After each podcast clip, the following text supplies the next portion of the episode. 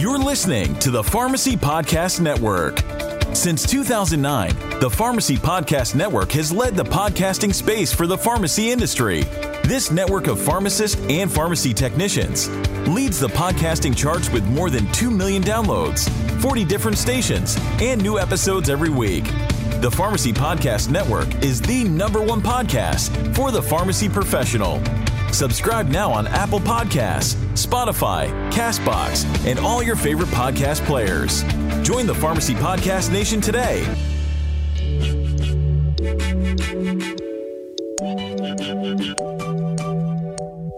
Pharmacy benefit managers, better known as PBMs, are responsible for negotiating payment rates for a large share of prescription drugs distributed in the United States. Recently, state Medicaid systems, policymakers, and national pharmacy associations have expressed concern that certain PBMs' business practices may not be consistent with public policy goals to improve the value of pharmaceutical spending. This podcast series is all about PBM reform. Listen to the discussions, share these podcasts, and help build a new pharmacy payer system which supports our independent community pharmacies, encourages fair and transparent competition in the marketplace, and most importantly, is designed to deliver the best patient care.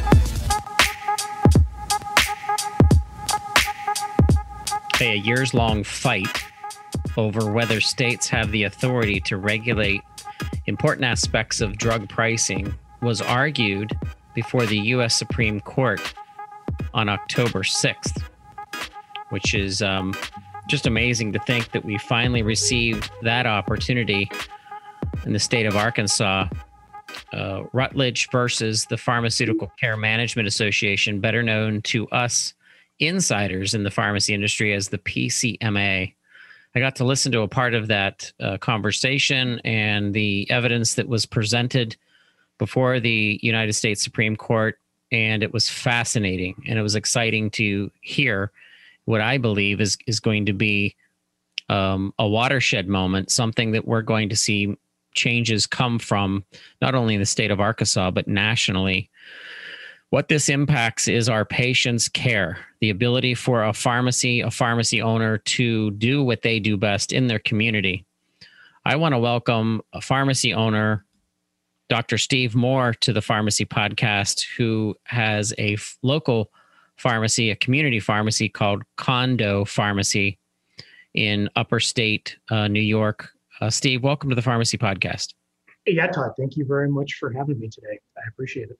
You're very welcome. This is the PBM Reform podcast series where we really focus on things that are happening throughout the country that's going to impact the care that you deliver based on the fact that the payment models that are set up to trip you and to take back money from you as a pharmacy owner ongoing, which is just a shell game uh, that the PBMs have created to uh, to put money back to their stockholders, uh, which has nothing to do from that profit perspective, has absolutely nothing to do with better patient care.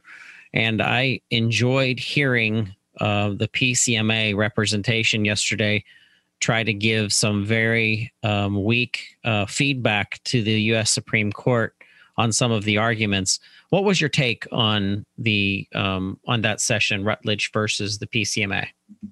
Yeah, so like you said earlier, just a, a watershed moment for pharmacy. Um, a long time coming. You know, there's there's been a lot of great people who have done a lot of great work to to get pharmacy to, to yesterday. Um, especially appreciate you know the work of NCPA and the, the Arkansas Pharmacists Association. You know that group there. I don't start probably with Mark Riley and you know Kristen's their current president, but also you know Scott Mason and John Vinson and just their whole team. They've they've done such a fantastic job of you know making this issue Arkansas's issue.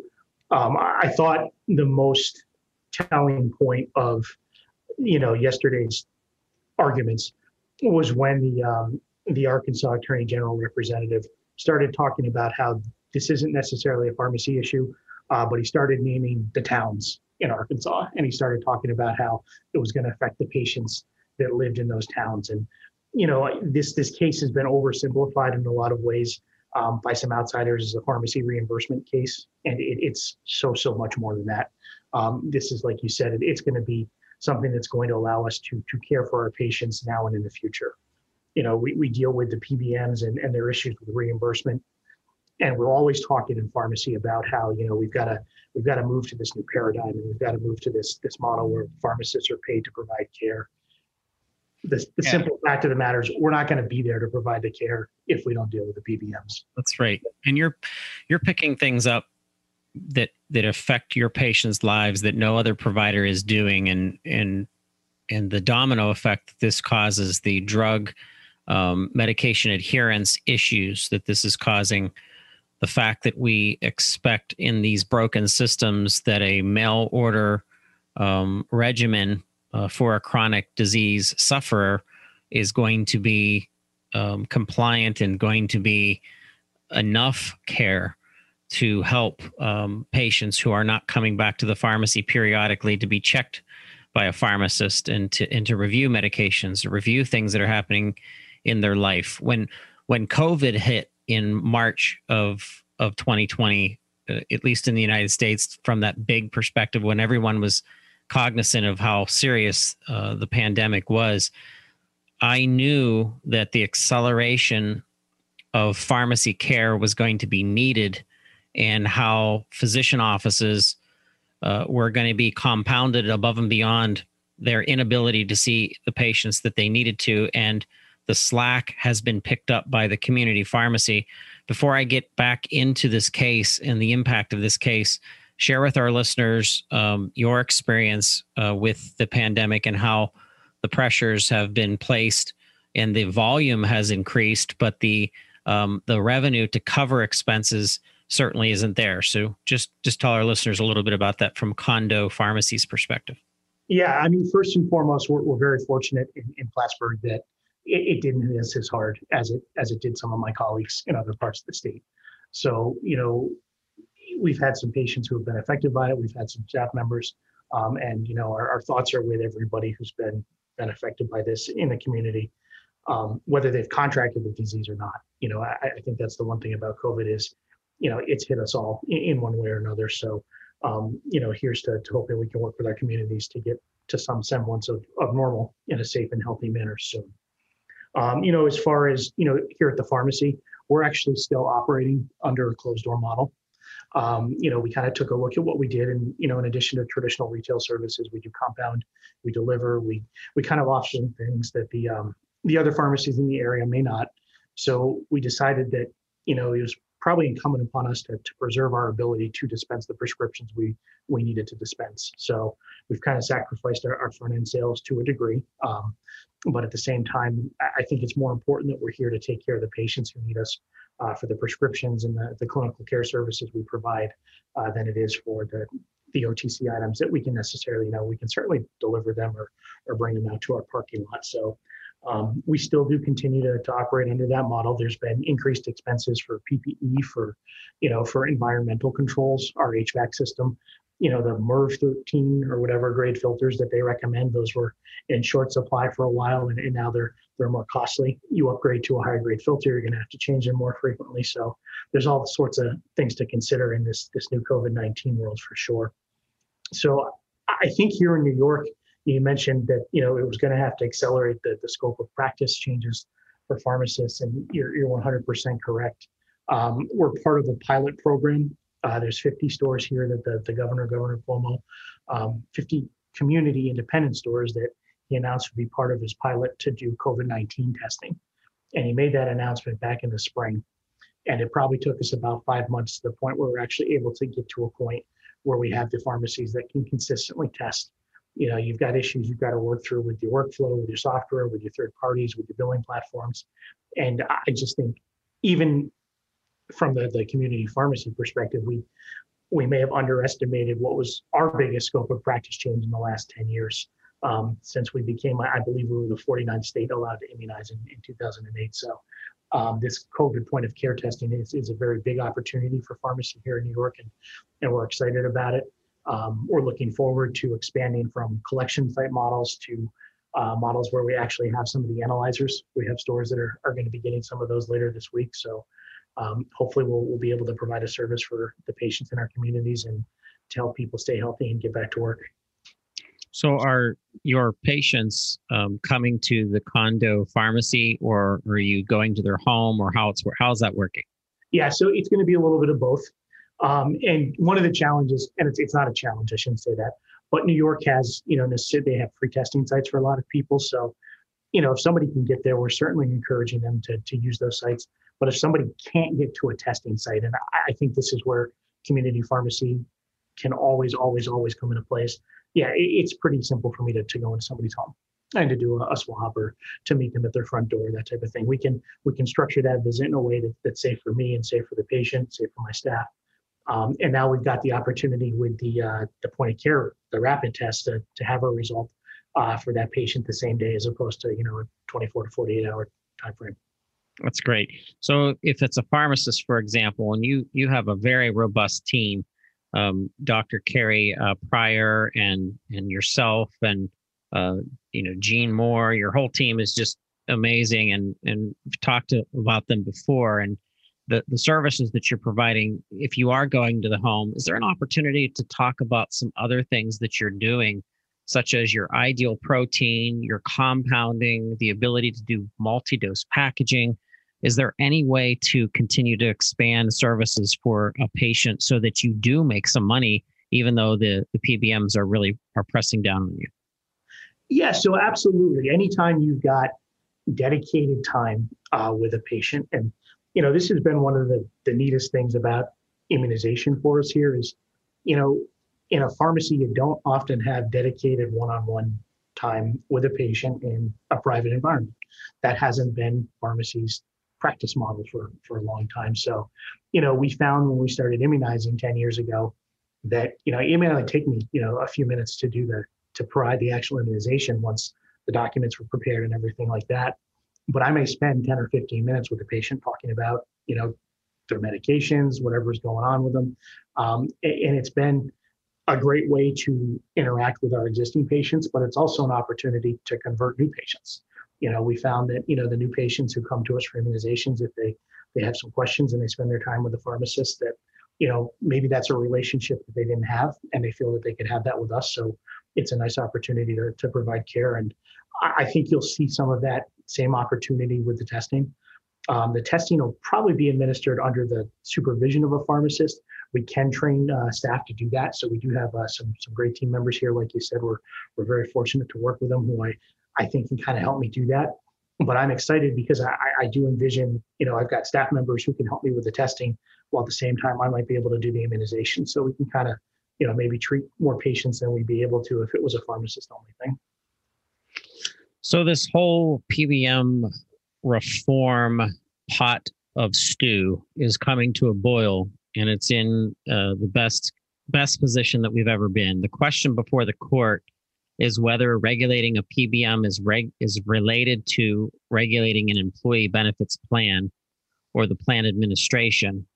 And there's so many caveats to that subject that I think the the US Supreme Court judges were really educated, which was exciting. And we even had some really thin, very uh, silly at most uh, responses from PCMA where they argued the word relates to as their only way of arguing uh, very you know specific points that were brought up um, by uh, Justice Samuel Alito and um, and and and the presentation that he kind of kicked off, and then the court also heard arguments in that in the case of Tanzin versus Tanvir, which involved a lawsuit against FBI agents for actions taken in their official capacity and how um, there's some tie back to uh, government funded plans and how PBMs are taking advantage of um, of government run plans, Medicaid uh, funded plans. So I think that this is, I think this is um, is cracking open a, a shell.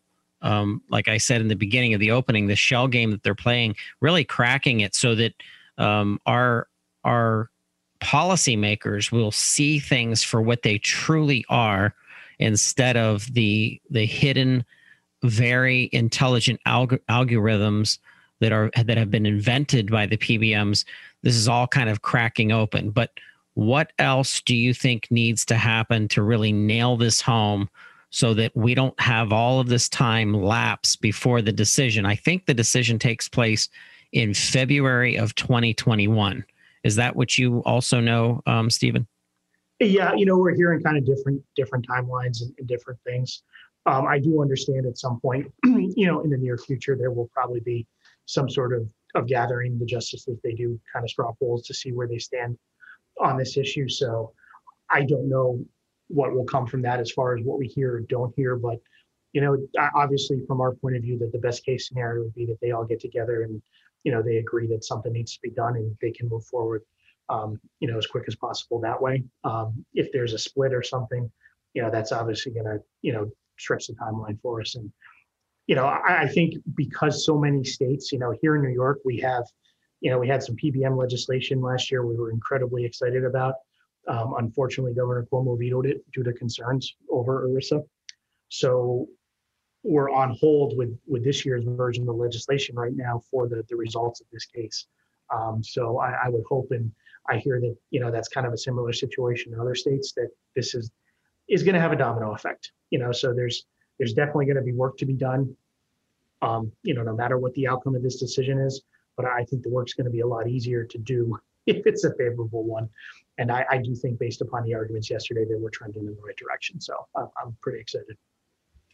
Yeah, under Act 900 of 2015, pharmacy benefit managers must pay drugstores, pharmacies. I can't stand when they refer to pharmacies as drugstores, but I mean, that sounds so 1980. But um, at least as much as what their um, their operation paid to a wholesaler to obtain the drug, and it allowed pharmacists to refuse to fill prescriptions if the reimbursement is too low for them to recoup their cost and it required a reasonable administration administrative appeal procedure so that pharmacists can challenge reimbursement rates. You know, I did a podcast episode for uh, the PBM reform uh, series where I talked about technology.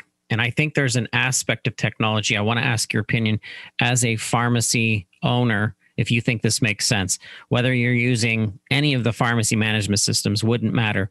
There are there are abilities through certain protocols set by CMS, for example, or the NCPDP um, to, to come up with um, metrics, com- to come up with measurements that are the same everywhere. And one of those measurements is if you loaded in a contract, a physical, you know, um, contract descriptive in a library of data inside your pharmacy management system that identified what contract you were on based on whatever whatever protocols they have even tied back to star rating and if the pharmacy had every single one of the boxes checked per prescription in the back end all taking place through this algorithm or software you could easily run reports and share that data with a um, with a, a state run organization, especially if Medicaid was involved, to show that the pharmacy is doing everything that you're supposed to be doing so that the wool is pulled away from the mysteriousness of PBM contracts where they can't come back DIR fees, indirect fees. So, what do you think of of technology playing into PBM reform? Yeah, so that that's a great question. Um, one of the biggest problems in my mind that pharmacy has is, is we have difficulty um, articulating and telling our story. Um, and our story, you know, it may vary from pharmacy to pharmacy to a degree, but we don't technically we don't always have the data behind our stories. It's very easy for me to maybe say, based upon what I see at my business, there's something wrong. Uh, but can I tell that story in a compelling manner that's reflective upon what's going on throughout the entire industry? and not just at my store. And you know, we have some sort of degree of difficulty due to antitrust laws, you know, communicating with other owners to tell the story because you know you find out that you know what maybe this isn't just me that's experiencing you know these problems. It's happening to somebody in the town next to you know town next to me. It's happened to somebody in the adjoining county and it's happening to somebody downstate. So how do we collect our, our data and share our stories in a, in a way that complies with you know the antitrust concerns we all have in a, in a way that's compelling? Because you know I think if you look at the work um, here in New York through through PSNY, which is the Pharmacy Society of the State of New York, Uh, we worked with uh, our friends at 46 Brooklyn, Eric and Antonio, and they did such a great job uh, doing an analysis of our, our state's Medicaid spending, our managed care Medicaid spending. And they did it with publicly available data that was still only able to tell just a small portion of this story. So I think we need to look at the data from within our own pharmacy systems, but we also need to to look at the data, you know, from the bigger picture as well. So that that's a really compelling point that you make, and I, I couldn't agree more that it's something we need to to focus on and learn about. Yeah, I see us battling the contracts based on holding the agreement to the PBMs so that three months after that prescription is done and gone and you've been paid for it, that can't be taken back based on the agreement that you've signed or that your um, you know that your wholesaler has been involved with or any of the affiliations that you're part of that that we can go back as a group of pharmacies based on data, just like Antonio's team, um, you know, with with all of the metrics and all of the reporting that they've done uh, when they when they did a report out of Florida's Medicaid system, um, they they showed that it was absolute errors on the side of the PBM, and um, and and I think we can battle fire fire with fire as we're looking for uh, reform as we're looking for changes to be made at the federal and state levels, uh, starting with this Arkansas um, uh, Supreme Court case. I, I think that there's ways to use data against the PBMs to to show that it's not the pharmacy that is making any mistakes for you to pull money back. It's in fact the the the system that you've designed on purpose so that you know you're going to pull money back later. And it's it's a it's a trap. Yep absolutely. And I, I think they've done everything they can to to muddy the waters. And you know you heard it in the arguments yesterday. It's like well you know if you rule against us the pcma lawyers was saying it's like it's going to be really hard to do our job and it's like because we're going to have 43 different MAC and it's like well who's telling you you need 43 different MAC you know why does one client deserve one MAC and another client deserves another MAC. If you want to simplify things and have one MAC list, we can remove one of your big objections uh, to uh, to this particular case. So they, they've created an environment where it's it's incredibly difficult to, to track what they do and to know what it is they're doing. They confuse their clients, they confuse legislators, they spend a ton of money on lobbyists, um, and they're doing everything they can to protect a very significant profit stream. I mean, we're talking about some of the biggest companies here in the here in the world and in the country.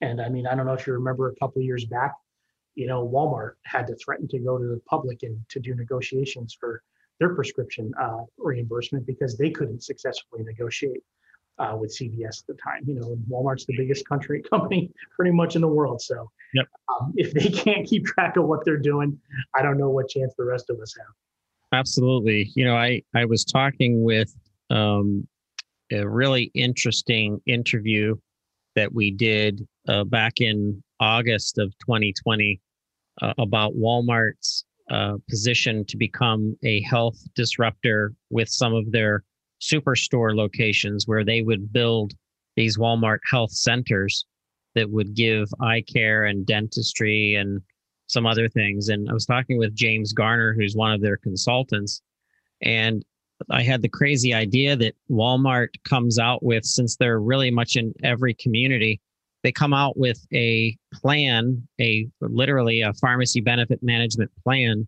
that embraces all of the community pharmacies in that community as the first line um, provider above and beyond, obviously, their own pharmacy.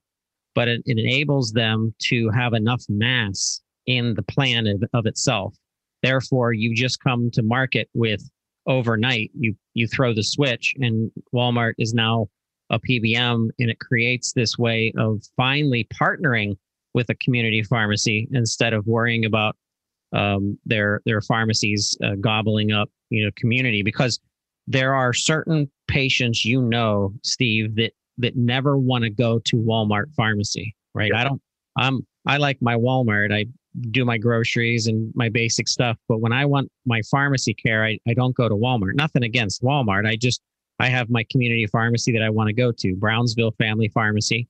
and I like that. And I go there and pick up my pet meds and pick up my other meds.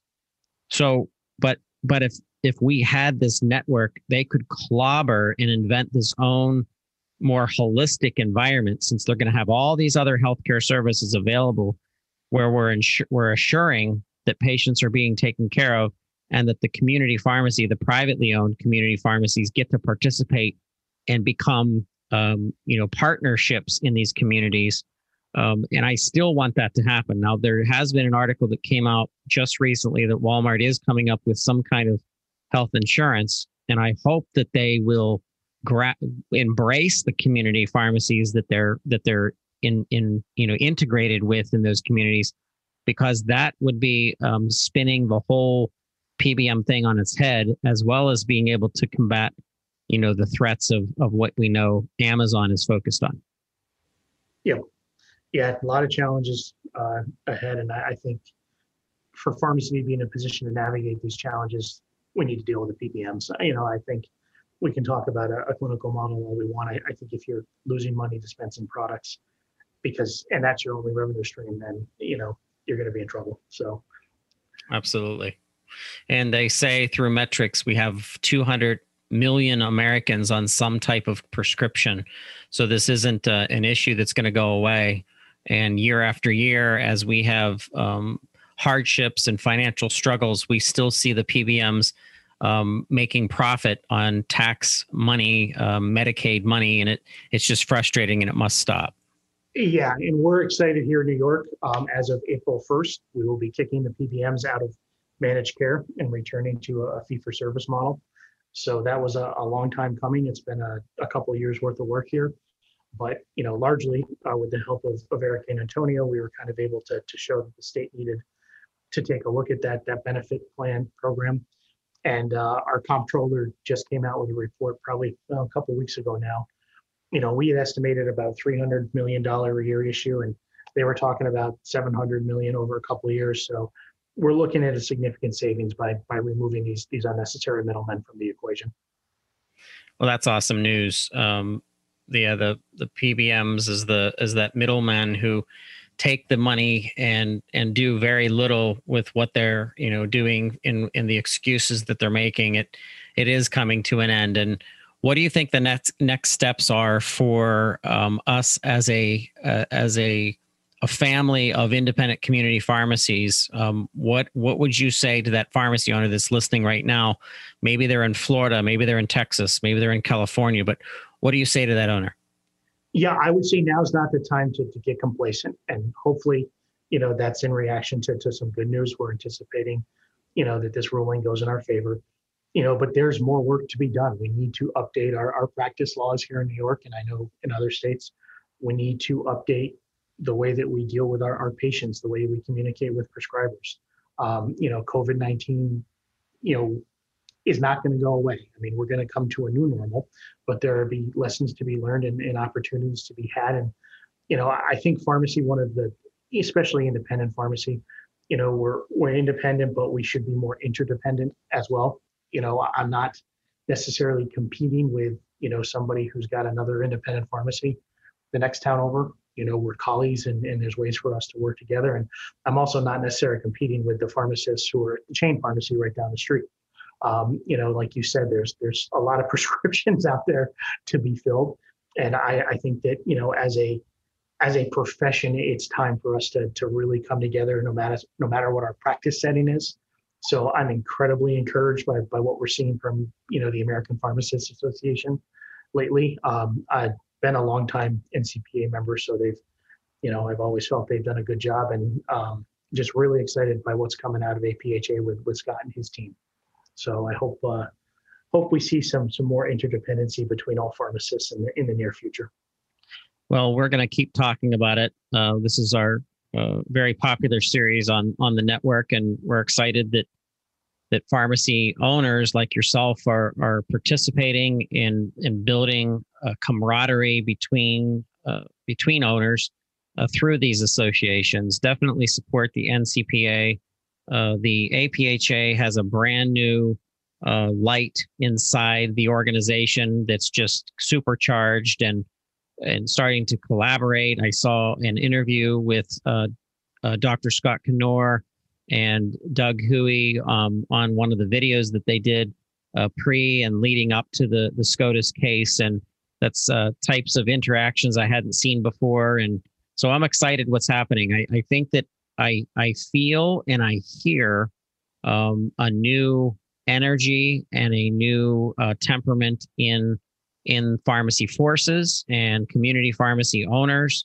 And I think that, like you said, it's now time to drop the hammer and push our foot on the gas pedal and not become complacent. Now's the time to see this through more than ever. If you're listening, I think even with COVID 19, maybe even through a, a video chat, continuously on a cycle, whether that be once a year, twice a year, reach out to your state representatives, reach out to your state senators, and schedule phone calls, um, a Zoom meeting, uh, a tour of the pharmacy. Regardless, if you keep them involved and letting them understand how important you are to their communities and to the communities of their constituents, this is what's going to resonate. And when they start seeing these cases and and this information come out on the news, send them this podcast, send them this series so that they understand it from a pharmacy owner's perspective of how um, this impacts communities, but the impact that it makes to a small employer as well, which is really the the lifeblood of, of communities throughout the throughout the nation.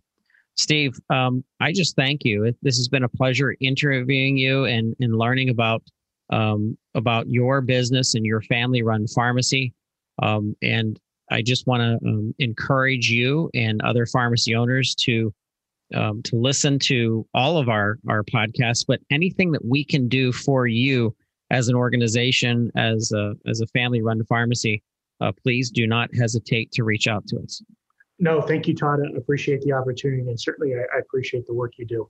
So uh, definitely uh, keep it up, and anything we can do to support you, that's a two way street. Thank you so much. Just keep listening, keep sharing. Um, you're listening to the PBM Reform podcast series, a part of the Pharmacy Podcast Network. Um, we're here to uh, to push and to serve and to help transform the pharmacy industry. If there's ever anything that you believe we can do, even for a pharmacy student, a pharmacy technician, someone in the profession, a technologist, please do not hesitate to reach out to us at 412 585 4001. That's 412 585 4001.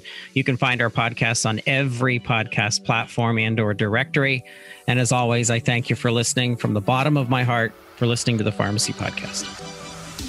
PBM reform is not a textbook process. This component of healthcare insurance will take time to figure out and will consist of many different players of the pharmaceutical supply chain. If you'd like to contribute information, data, or your own insights on PBM reform, please contact the Pharmacy Podcast Network. Send your email to publisher at pharmacypodcast.com or call us at 412 585 4001.